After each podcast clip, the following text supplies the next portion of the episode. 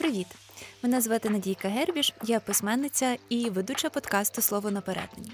Я щаслива сказати, що ми завершили наш перший сезон і готуємося до наступного. Передусім хочу сказати всім, хто слухав нас, привіт і величезне дякую. Дякую за ваші відгуки, дякую за вашу підтримку, дякую за ці приватні повідомлення, які я отримала, і від яких часом плакала, часом сміялася, часом відповідала, просто часом танцювала з радості. І дякую за те, що в нас уже є ця маленька спільнота. Цей подкаст починався як невеличка ідея. Ми не, не були впевнені, чого ми хочемо досягти. Ми хотіли нести слово Боже і говорити про теологію для мирян. Що з того вийшло? Ми почали зачіпати серйозні теми, серйозні дорослі теми із дуже дорослими зрілими людьми, якими я особисто щиро захоплююся. І у наступному сезоні нам хочеться поговорити про одну єдину важливу тему, але у різних контекстах. Ми говоритимемо про любов. Любов починається із зустрічі.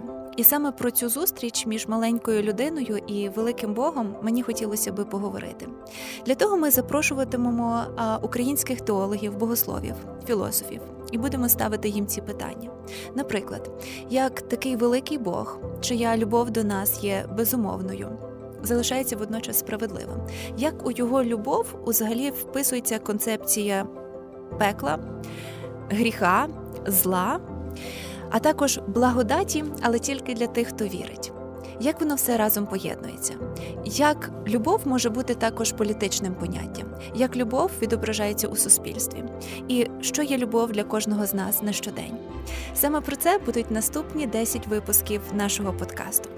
Ви можете підтримати нас, продовжуючи писати свої повідомлення. Ви можете підтримати нас, поширюючи наш контент.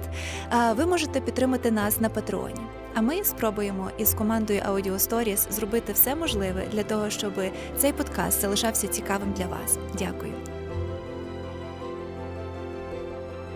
Я так тішуся, що наш подкаст зібрав довкола себе таких неймовірних дивовижних людей, які не просто слухають, які коментують і і розповідають про свої прослуховування історії. Ось буквально сьогодні я отримала повідомлення від подружки. Орест працює в себе в майстерні під супровід твого голосу.